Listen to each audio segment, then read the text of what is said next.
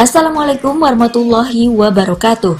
Sahabat, saat ini Anda sedang mendengarkan akun podcast Narasi Pos Media.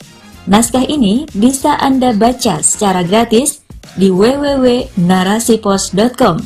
Narasi Pos, cerdas dalam literasi media, bijak menangkap peristiwa kunci.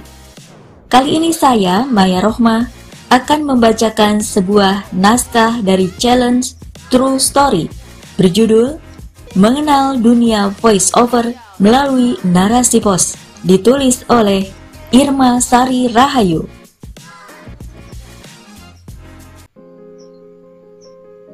Menjadi kontributor narasipos.com dari tahun 2020 hingga kini, banyak hal yang aku pelajari dan rasakan perkembangannya.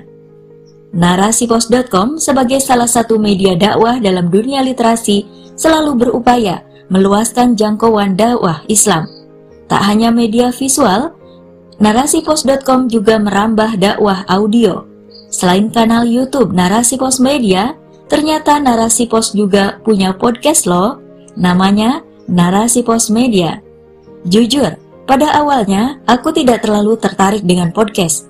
Sebagai seorang tipe visual, membaca naskah secara langsung lebih aku sukai daripada mendengar. Apalagi rasanya kok ribet ya, harus mengunduh dulu aplikasi Spotify supaya bisa mendengarkan suara merdu para voice over talent atau tim VOT. Meski begitu, sempat ada rasa iri kepada teman-teman kontributor yang naskahnya terpilih untuk dibacakan. Pasti naskahnya bagus, pikirku. Dalam sebuah kesempatan, aku pernah bertanya kepada tim narasipos.com Mengapa Narasi Pos menggunakan sarana podcast sebagai media dakwah? Mengapa tidak memaksimalkan YouTube saja? Mom Andrea, selaku pemimpin redaksi menjawab, selain ingin meluaskan dakwah literasi, juga ingin membantu pembaca yang tidak sempat membaca naskah-naskah narasipos.com. Jika menggunakan podcast saat ada di kendaraan, kereta api, atau kondisi sibuk, tetap bisa menikmati naskah-naskah keren para kontributor narasi pos. Wah, apa benar ya?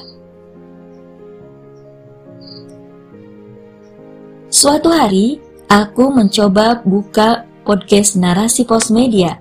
Rasa penasaranku lebih kuat mengalahkan keengganan. Sebagai mak jelita atau jelang 50 tahun yang agak gaptek, aku coba pelajari pelan-pelan. Ternyata tidak sesulit yang aku bayangkan dan asik juga. Aku jadi teringat sandiwara radio sewaktu aku kecil. Mindsetku tentang membaca yang harus melihat teksnya perlahan berubah. Aku masih bisa dan menikmati membaca naskah teman-teman lewat podcast di saat waktu santai, bahkan bisa sambil rebahan. Apalagi saat tubuh dan mata mulai lelah setelah beraktivitas, duh, maklumlah faktor U memang tidak bisa berbohong. Masya Allah, podcast Narasi Pos Media sangat membantu sekali. Sambil istirahat, aktivitas membaca tetap berjalan. Ketika naskahku yang berjudul Ali Agrem Si Kue Keabadian dibacakan, rasanya bunga alias senang sekali. Suara crunchy milik Mbak Dewi Fitriana bisa membawa pendengar seolah-olah ikut merasakan lezatnya kue tersebut. Wah, seperti di acara kuliner TV itu loh. Terlebih lagi ketika naskah berjudul Rindu untuk Ayah dibacakan. Intonasi dan kelembutan suara Mbak Anita Yulianti sanggup menyayat-nyayat hatiku dan membuatku teringat kembali kepada mendiang ayah. Benar-benar berbeda jika kita hanya membaca naskahnya langsung dibandingkan mendengar lewat podcast. Kalau kata remaja sekarang, feelnya dapat.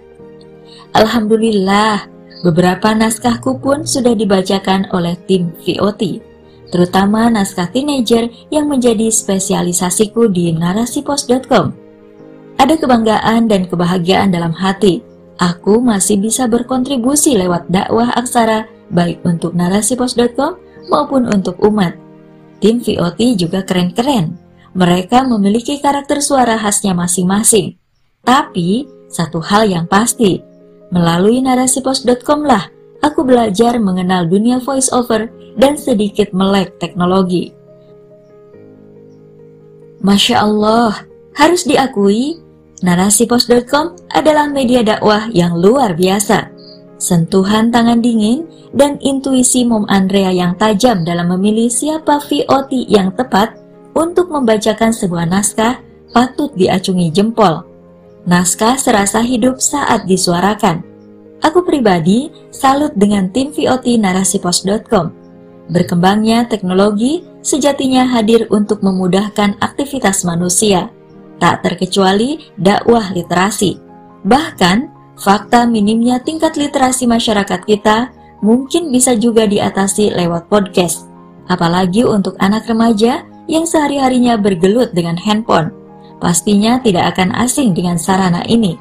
Nah, tahu tidak, kalau ternyata proses mengisi suara saat membacakan naskah untuk podcast tidak mudah loh.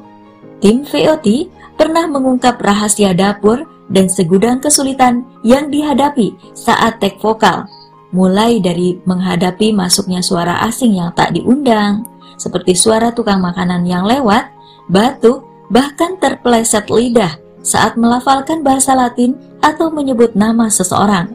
Wah, ternyata tidak semudah yang dibayangkan. Apalagi mereka juga para ibu dan istri yang pastinya harus membagi waktu antara keluarga, bekerja, dan dakwah. Masya Allah, salut untuk tim VOT.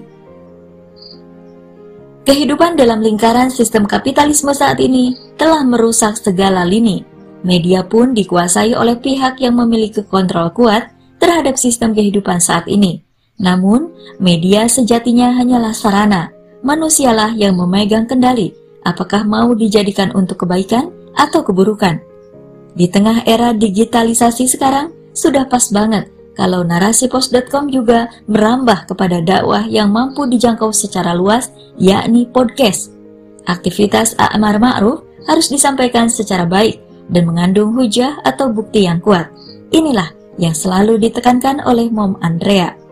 Allah Subhanahu wa taala berfirman dalam surah An-Nahl ayat 125 yang artinya, Serulah manusia kepada jalan Tuhanmu dengan hikmah dan pelajaran yang baik, dan bantahlah mereka dengan cara yang baik.